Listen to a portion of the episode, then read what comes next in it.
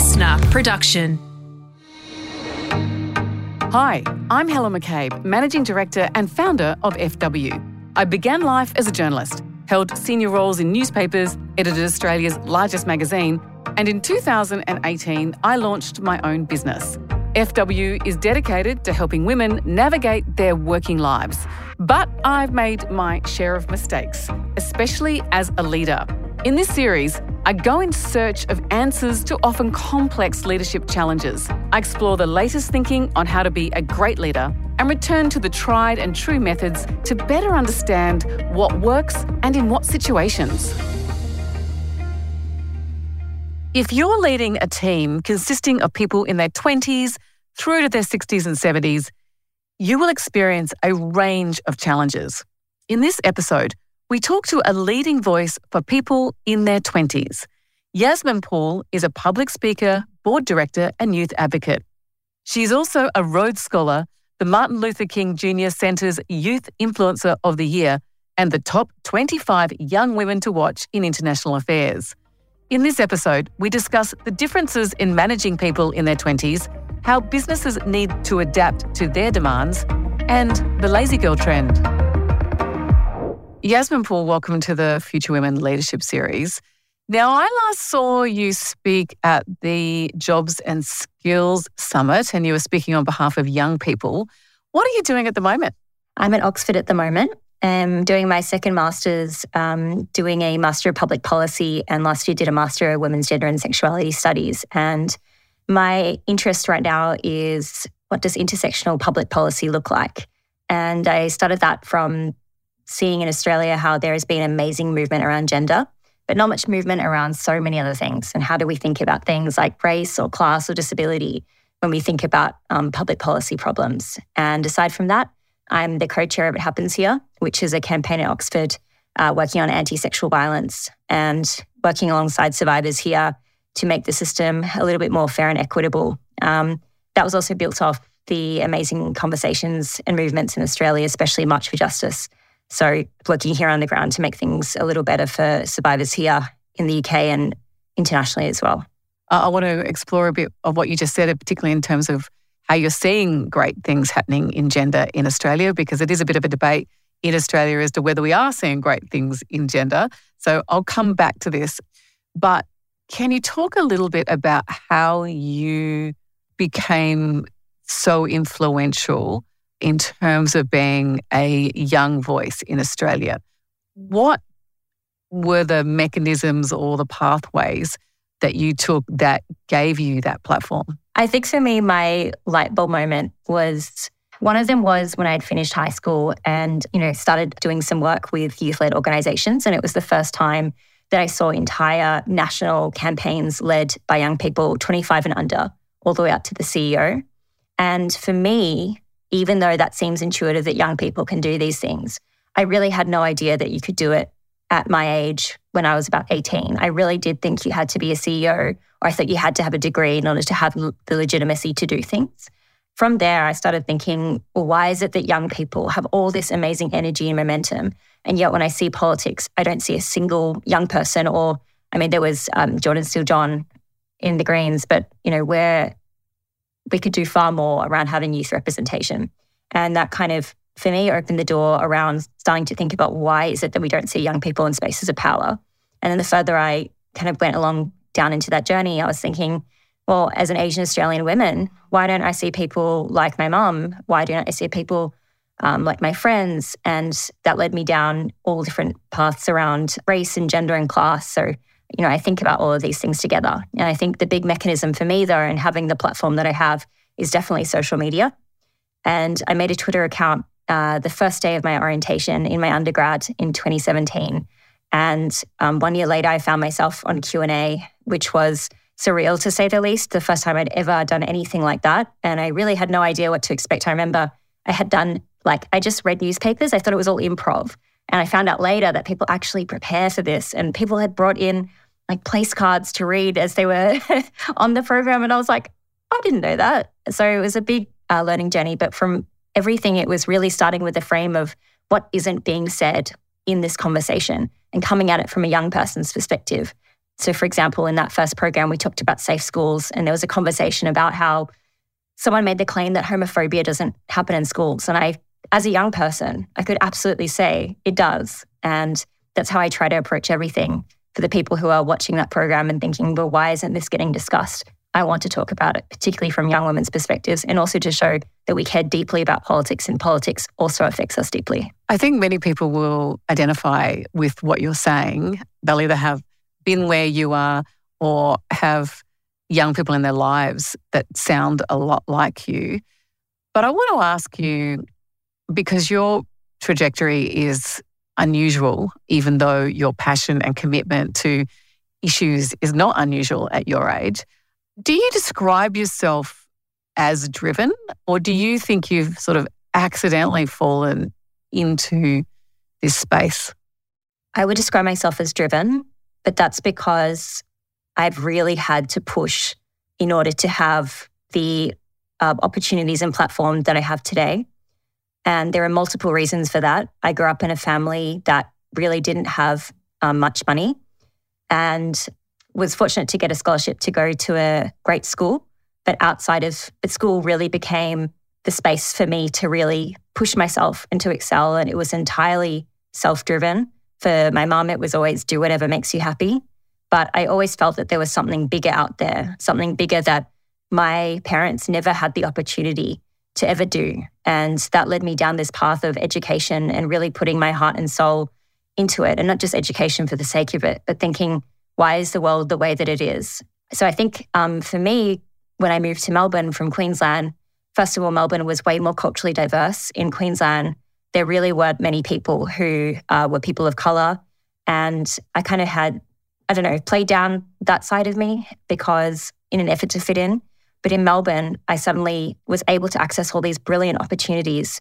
And I took it with both hands. I would be, I was working in retail, but I would do volunteering part time when I could after David, my David Jones shifts on my gap year. So I think, and it's also the fact that Asian Australians and people of color just were not represented in higher leadership. It's crazy, even, you know, thinking back to 2017 to now, it really has improved a lot more. Growing up in the early 2000s, you would rarely see anybody who was culturally diverse when you'd switch on the TV or you'd look at politics. So for me, it's been having to be, set the example for myself because I really didn't see people like me or my family talking about the things that affected our lives, like racism. And that's what drove me was trying to push through the class barriers and trying to think what else lay out there. And the world to me was huge and amazing and um, fascinating. I wanted to learn all about it. So I, I did. I want to talk about generational differences, particularly in the workplace.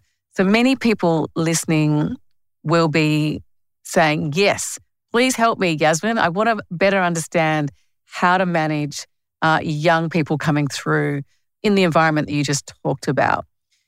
What do you think, if any, generational differences exist at the moment? One of the biggest generational differences is that young people refuse to assimilate or be silent to daily injustice. And I think for women of previous generations, they were told to shut up and stay silent uh, in order to succeed in terms of career or to stop being harassed. They just had to to just be silent, and um, a lot of things were not allowed to be questioned. It was not safe to question. And one of the benefits of things like the internet is that I think there's far more awareness of concepts like sexual harassment or concepts like racism or concepts of microaggressions or gaslighting. And I think young people are a lot more aware to these kind of tactics and can call it out. That doesn't mean that it's always safe for them to do so. But I've seen, particularly even in my cohort, speaking to Australians in my class, for example, talking about the lack of diversity in the workplace and saying, well, why is it that every single senior executive is white? And yet 50% of the graduating cohort are people of color. What's going on here? And that most definitely would have happened for previous generations. But I think now there's a real expectation that companies wouldn't keep doing this.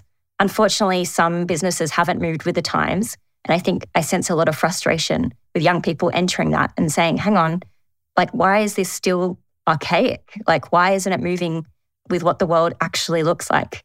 Or um, young people also expecting businesses to take stances on things. I remember during Black Lives Matter, there were a lot of people calling out brands for not issuing a statement or not having, like if it's clothing companies, not having models that are diverse. There's an expectation that businesses will also keep up to date and be willing to be brave to speak about things that matter and things uh, that affect their employees and also their customers as well. So you, if I'm if I'm correct in hearing you, you're saying the key generational difference, and we're, talking about the the 20 year olds, the the Gen Zs, Gen Zs, is that not prepared to take things because that's the way they are, prepared to stand up and have a say, and particularly joining en masse to push for change. Do you think there's any gender differences? Do you think young men are thinking differently from young women? And if so, what does that look like? Obviously, it's different depending on where you are, um, depending on your income. Things can look a lot different, even between young men and women. But I do think a key difference is algorithms. And what young men see when they open their social media feed is very, very different to what a young woman sees. And I noticed this actually with my little brother, who's 15, just coming into his own, trying to figure out who he is. And he was telling me about some of the content that he gets. And from a very young age, young men, just like previous generations, are instilled that they need to make a lot of money, that they need to be powerful, and they need to be completely independent, and that it is weak to rely on others, and that they have to go to the gym and be very muscly, look very attractive. Fortunately, a lot of men, I'd hope anyway, can critically think about that the older that they get. But unfortunately, that is the norm that men have to unlearn rather than examples of positive masculinity that they can learn from the get go. And that is a challenge that I think parents, leaders, teachers need to be aware of that this is the this is the content that young men are often receiving day in day out that is presented as normal. But there's so many other ways of, so many other wonderful aspects of being a man that doesn't have to just be about making money and, make, and being the breadwinner. I think social media really has to, a lot to answer for and what messages they're sending to young men. So I'm a leader of young men and women, and I'm listening to you today. You make excellent points that I've got quite gender distinct uh, messaging going to both groups. And I'm unaware of it as a leader of a diverse group of people. So, are you seeing the potential conflict in your life where and I'm again I'm I'm really looking to you for direction on this but what you're saying suggests to me you're going to get the backlash you're going to get the conflict that that version of masculinity is setting up a conflict with the the version of the independent, outspoken, passionate, independent 20 year old woman. The internet is full of conflicting ideas that don't make sense together. So we have we see hashtag me too, and then we see the treatment of Amber Heard. These are two things exist in the same space. And I think when there is a push on one front, including massive gains around feminism, there will be a counter pushback. The question is how do we teach young people how to navigate that tension? And the unfortunate reality of my generation is we are siloed. A lot of the time, we are siloed. And that is because, particularly social media companies here, are profiting off that silo, profiting off things that we get angry about, or things that we enjoy, or things that make us sad. And where we don't know how to speak to one another, that makes it very, very difficult to move through these kind of debates. And that is one positive of being here in Oxford, for example, and being in my class because we have uh, over 100 students from 60 different countries. And there have been very uncomfortable moments across regional conflicts, across identity politics. We had one conversation today where it was a queer activist in our class talking to a Mormon student around the ability of queer people to adopt kids in Utah. That was a really tough conversation but we still had the conversation. And that's, I think, something that we can all work on is how do we hold spaces that are respectful and that are kind and that can talk about talk through these things with care rather than immediately with anger. That's something that I'm always trying to reckon with myself doing this work because I've copped it and I've experienced troubling and I've experienced plenty of pushback. But there are also people who genuinely can be open minded. We just need to have those conversations with them. I think you raise a really excellent point, and it's something we talk about um, on this podcast and at FW a lot. Is and I did a, an interesting interview with Claire Kimball recently about opinion and opinion in the workplace. Do you have any strong recommendations about how to manage those respectful conversations and to keep that space open? Because my generation is thinking and feeling, and I had this conversation with a very talented and uh, progressive friend who's spent a lot of time traveling in some of the most difficult parts of the world. And she's feeling like she can't say anything anymore. And we're all feeling a bit like that. Do you have any thoughts on that, given that you are in such a melting pot and an intellectually curious environment? Well, the wonderful thing about feminism, the more I learn about it, is that feminists never agree with each other. There's always critique after critique after critique. And that's how things evolve. It's actually kind of wonderful. It's thinking, well, what about this thing? Or what are we missing here? But the difference there is that it's building towards something that works better for all of us. It's not just there to attack or undermine or critique or saying a response just to prove that we're right and not actually listening.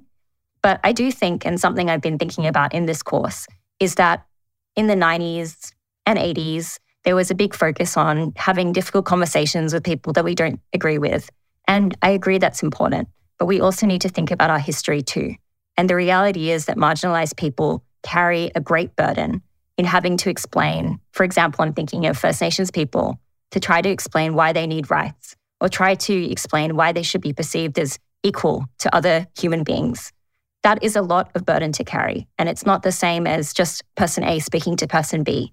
So before we have conversations, I think understanding the history and what actually shaped our worldview, because we're not neutral actors, all of us are shaped by the messages that we're told and consume every day from when we were born to where we are now. We all have a position.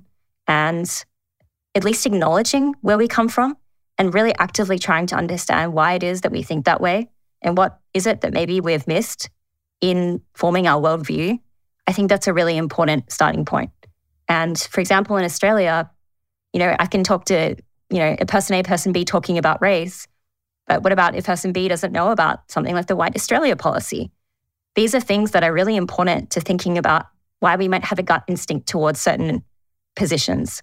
And my hope, and I mean, even thinking about the referendum, despite the result, I still felt happy that it happened because it got people thinking about why we are the way that we are and who we are.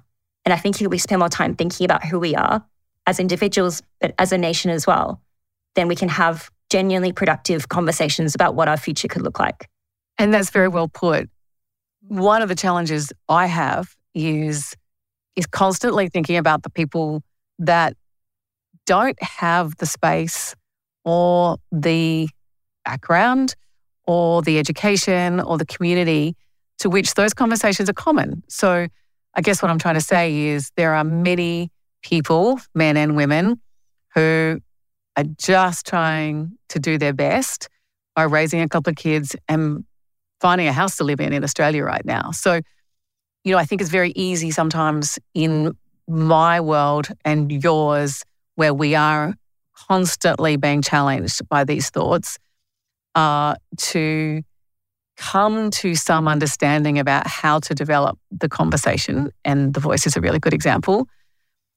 But I worry that that's a conversation being happening between you and me.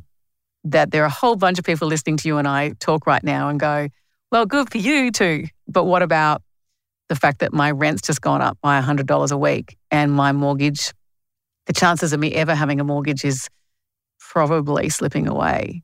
And I think that's that disparity between those two groups of people is really what is building the building the energy in these conversations.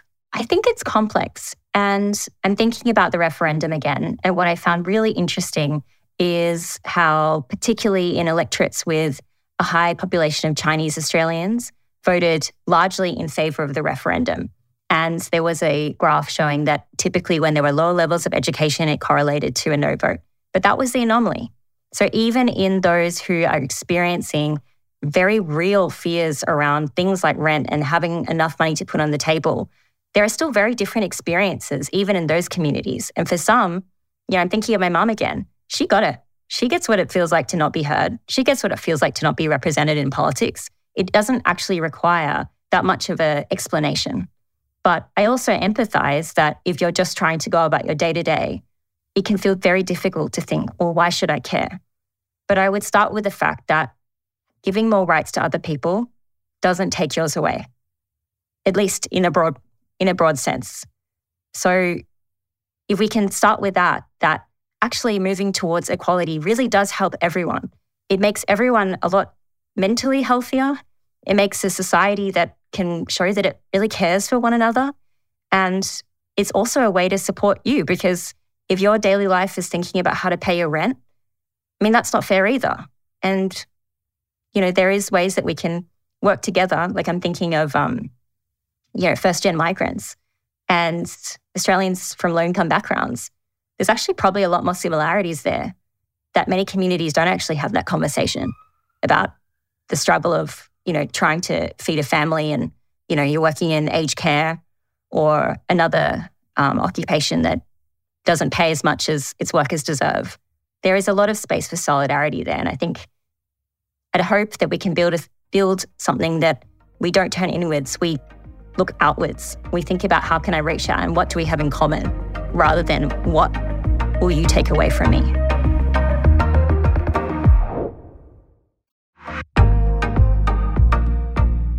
Let's talk about the lazy girl trend. So, again, I'm managing a whole bunch of uh, highly talented young women, and not about me personally, I'm channeling my listener and I'm watching the lazy girl trend, and I'm starting to see a bit of it. I'm starting to see a bit of like, mm, no, my boundaries are this, and I'm only going to do this. And where did this come from? I mean, you've clearly not embraced it. And can you explain it to our audience? I actually didn't know what that was. And then I Googled lazy girl trend. And from what I saw, it is women, particularly on TikTok, uh, talking about roles that you can earn a decent pay with minimal effort. And it's like hashtag lazy girl. I am not surprised that you've never heard of that trend. Um, I'm sorry I interrupted you. It's not on my algorithm. um, so I think there are different responses to this. I actually understand why something like that exists.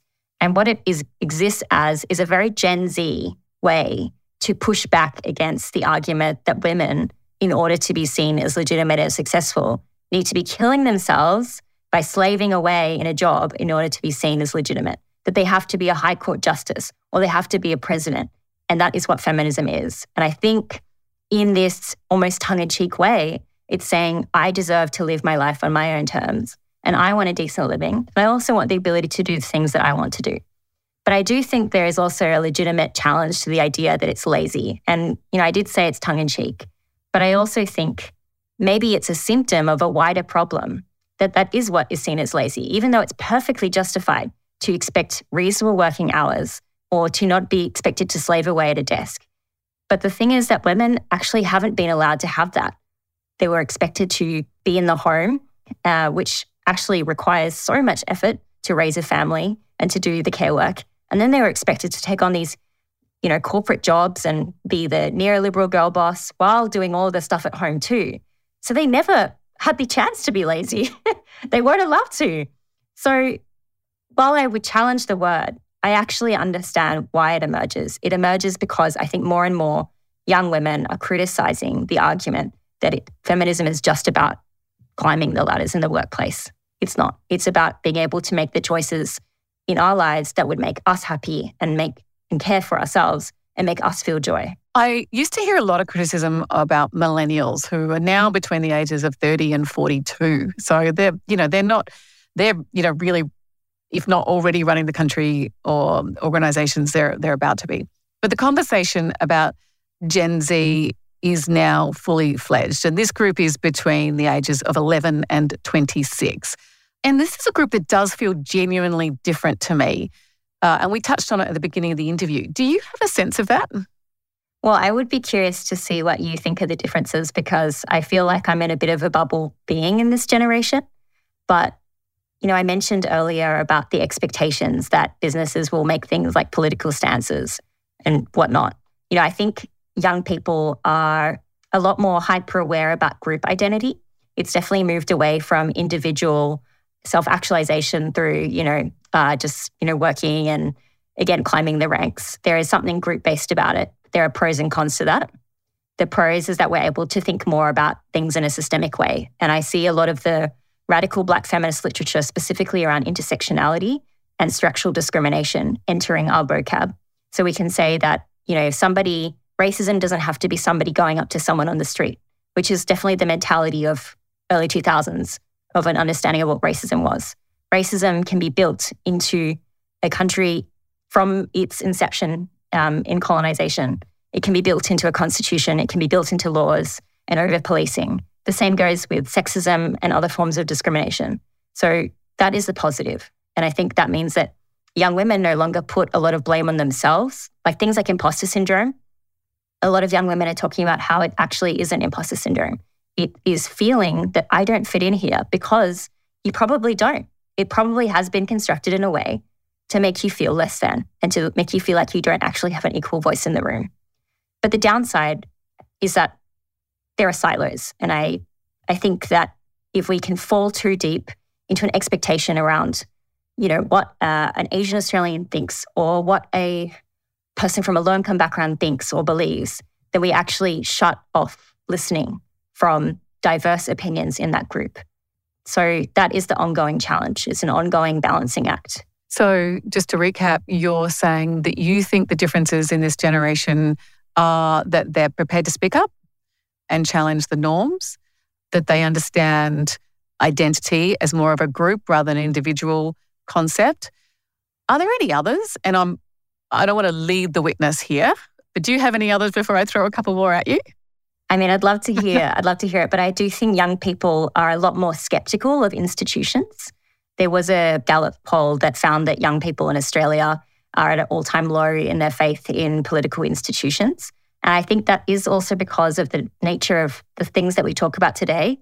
Often is we don't see that reflected in politics, whether that be the combative nature of politics, party politics, the inability to actually solve things like climate change. There's a deep frustration there and a real cynicism, I think, towards what leaders are saying in the sense that it was different in previous times when it could just be published, you know, in mainstream media outlets and there was less sources.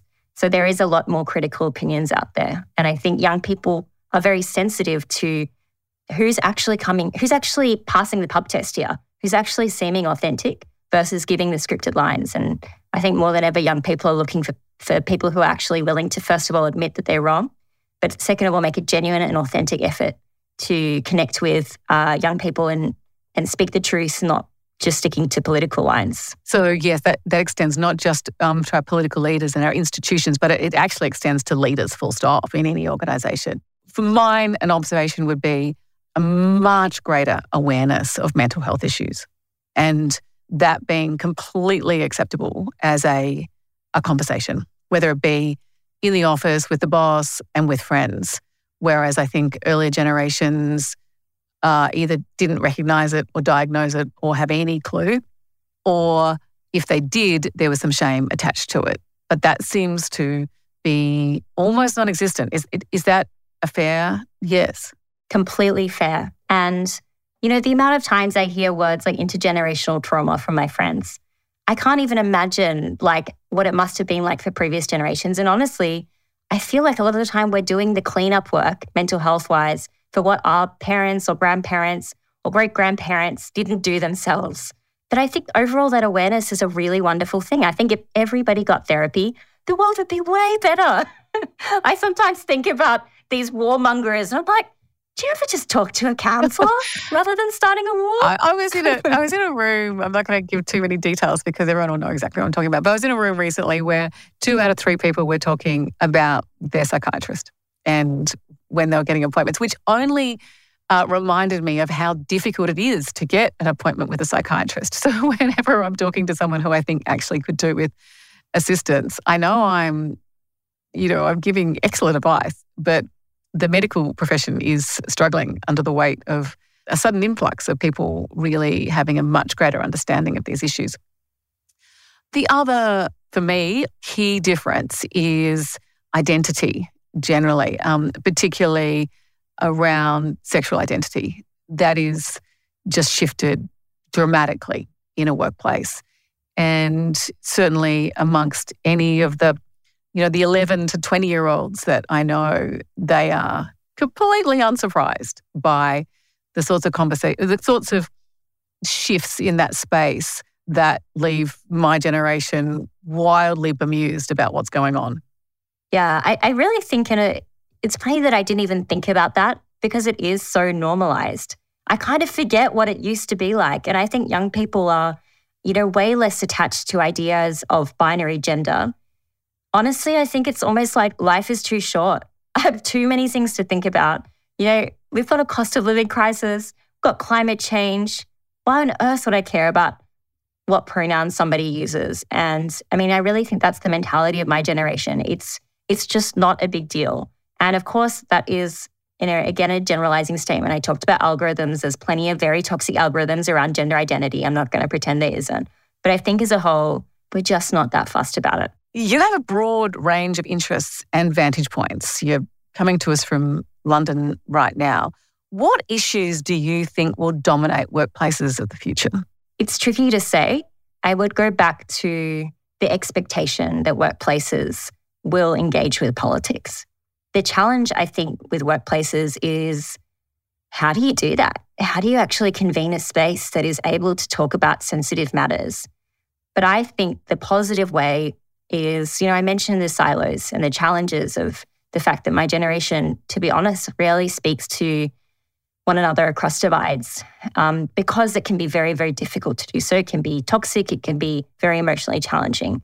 So, how can workplaces be able to convene these kind of conversations in a way that everybody feels like they're working towards something that we can get behind, something that makes us feel like we have a purpose, something that while we can have differences, we want to work towards them because we want to create something better. And I think that can actually do a lot of good. And I've seen it happen here in the UK in the courses that I do. And how I've also seen how difficult it is and how much iteration it requires. But I think gone are the days in which we just don't talk about things.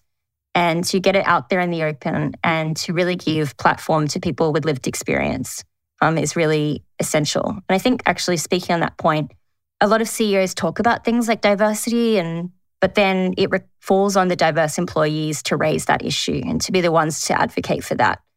And I think it's up to leaders now to search for the information themselves, to seek to understand and not sit back and let people who have experience of this discrimination to host the events or to raise the issue with the boss or to try to convince them that there should be more diversity in a higher leadership level. There really needs to be more proactivity and a real understanding of how to build build an equitable and inclusive culture. And that requires leaders to walk the walk, not just talk the talk. I'm going to ask you controversially because it just this stuff is constantly at the forefront of my mind and that of many people who run businesses in this country. If the organization that you're working for creates the environment, has the conversation, and decides to do something that is at odds with you personally, your values, and what you argued, what do you do in that circumstance? I think it depends on what the issue is. I mean, I think the referendum was one where companies said, you know, we support the yes, and that there are different people in there that disagree. But I think the real question is about the process. Has there been actually efforts to convene a space of hearing one another? And I think you can probably sense what that would lead to, whether that is a most people are like, I really want you to speak up on this. And a small minority is saying, you know, I don't want to do this, versus something that seems very mixed. I mean, there's also a responsibility of organizations to bring that information like in, external information to that space as well. Like I'm thinking again of the referendum and thinking about people who are working on this. They often come into workplaces and talk about what is this thing actually about. So, you know, I think if it was something that was handled with care, something that was communicated with the company, something that tried to build a culture of trust, tried to build in a culture of listening to one another. That's very different to going ahead and doing something where nobody has had been consulted and doesn't feel represented. So I really think it, it's more demonstrated by a workplace's actions and intent in engaging with that. Because that's the thing. I think sometimes it's like we can agree, but I'm thinking on like a personal level now. We can disagree, but the difference is do I feel heard? Did, did I feel listened to? Or do I just feel spoken over and ignored? It's a, it's a fine line. I'm not saying it's an easy one, but I do think the process is really what matters. And I think you make an excellent point. But I also, I'm thinking about an organization like a bank with 50,000 people, you know, and I, and I think what you're, you're saying is there'll be possibly, and I'm, you know, exaggerating here, if it's got 55,000 people, 50,000 people are not going to engage because they are trying to get the train into work. So then you've got a smaller pool of people who care, and that's where consensus could potentially be built. You know, this is a, a really fundamental issue that so many organizations are wrestling with. Yes, I do hope you get to be CEO of a company one day so you can have the fun of this. oh, yeah, I'm sure. I'm sure. I mean, it's, I, I can imagine even things like International Women's Day. Yes. Would have been super controversial. It's like, why are we talking about this? We're just a bank. But it's like, well, a lot of your employees are women. I can run you through what happens on International Women's Day. The, the sorts of things, right? It's a lot of white women, very privileged. So then you do something that's got a lot of diversity, and then there won't be the right diversity. And then we do cupcakes. No one really wants cupcakes because the women got to order the cupcakes. Uh, and then the men turn up, and then they say something really helpful like, When's International Men's Day? And I say things like, It's in November, because it is. And, and that just, you know, immediately puts them you know, on the back foot and you've just humiliated them, so you've upset them. And so you go to your event and no men turn up and someone stands up and says, it'd be really good if men, more men, more men turned up. And, you know, we do it again next year. It's a really good example because it's so well established and it's almost always incredibly uplifting. And I think at FW we run three International Women's Day events successfully. One completely handed over to First Nations women. But look, it's it's open for plenty of scrutiny. There's no doubt about that. I mean, I think the question is like, what is your purpose here? And I don't think it makes sense for businesses to just like have a stance on every little thing under the sun. I mean, obviously that wouldn't make sense.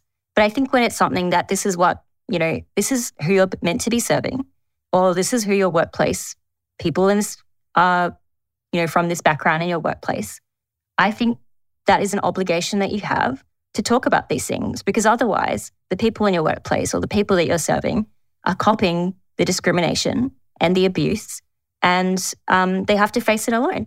And I think there comes a point where you have to take a stand, and that requires not just you know a once-off event, but it requires a, a culture shift. And you know, banks are a tricky one. I don't think I have a good answer to that because it's not exactly a female friendly, equitable place when I think about what a typical bank might look like. But I do think it does require organizations to draw a line in the sand and say, this is what we stand for, this is what we won't tolerate. And again, we're wildly off track. But on the bank um, example, they actually are really well funded, right? So they actually have the financial means to put time into these sort of issues, and they do. But to the broader argument about you're a business that works in the gender space doesn't necessarily work in every other space, like the voice, the referendum.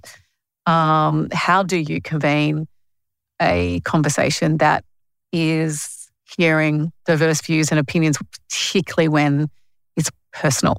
It's deeply personal for some people. I don't think we're going to solve all that today. How would you describe your leadership style? Ooh, interesting question. Um, I'm not a big talker. I don't know. I notice a, a, lot of Asian Australians we we often aren't, and I think that's. I kind of think we very consciously try to make an intervention only when we really feel like we have something to contribute. I actually think that's a really good skill. I think more people need to learn that. If I'm honest, I think some people like the sound of their voice too much. I much prefer to listen. And um, I guess leading the campaign that I'm leading at Oxford, the welfare of the students that I work with is paramount. And as a leader, I'm very happy to take the fall if and where it's required. You know, we're advocating towards the university, which has all the money and all the power.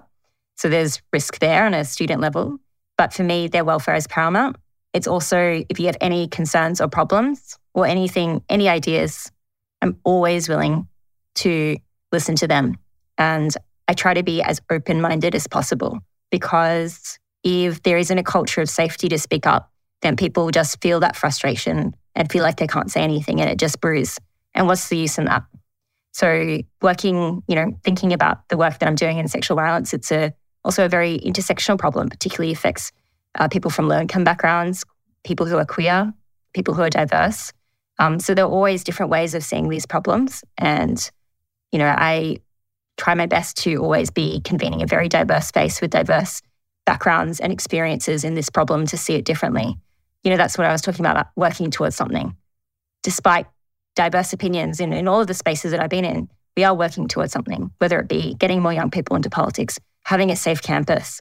This is something that we can all agree is important and valuable. And while we might differ in ways to get there, I think we have genuine care and trust in one another. And that's the space I'll always try to convene as a leader. What about the future for you? What are you working towards ultimately? As I, as I mentioned, a lot of my work has been around intersectional public policy. And when I went to the Jobs and Skills Summit, I was amazed to hear the word gender lens. I never thought we'd get there. I really didn't. And that was amazing. And it shows that we are able to think about lenses and to think about viewing problems in different ways because it isn't just thinking about women, it's actually thinking how we think. So I'd hope to be bringing all the knowledge that I'm getting back in the UK over to Australia around how do we think about the ethnic pay gap or how do we think about how disabled women are represented in the budget. These are the conversations that I um, want to be supporting and amplifying and working on how we can think intersectionally and differently about these problems. So, in terms of a specific job, still thinking about it, but that is the purpose that I want to be following. There was plenty of speculation at the Jobs and Skills Summit that you will eventually run for office. Uh, and I have no doubt that you've been approached, you know, or been, you know, dangled in front of you. How do you feel about taking that that step, which is not an insubstantial one? You know, I do a lot of advocacy around why young people should go for politics. So I think it would be strange if I said, absolutely not. It's too toxic and I'm not going to go into it. But it is a big question mark because something that I'm open to.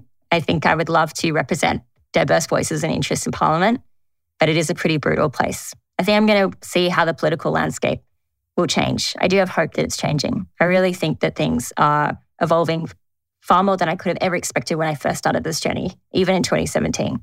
So it is definitely something I'm open to, but I'm also going to see how life plays out. I share your view that it has improved and um, it's still tough.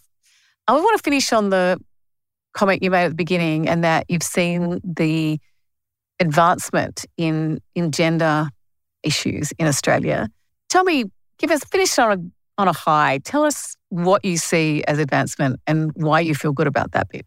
I think in multiple areas, but I mentioned March for Justice. And when that happened in 2021, I was standing outside of Parliament House with Brittany Higgins and many other fan, you know, fantastic um, feminist advocates, um, many survivors.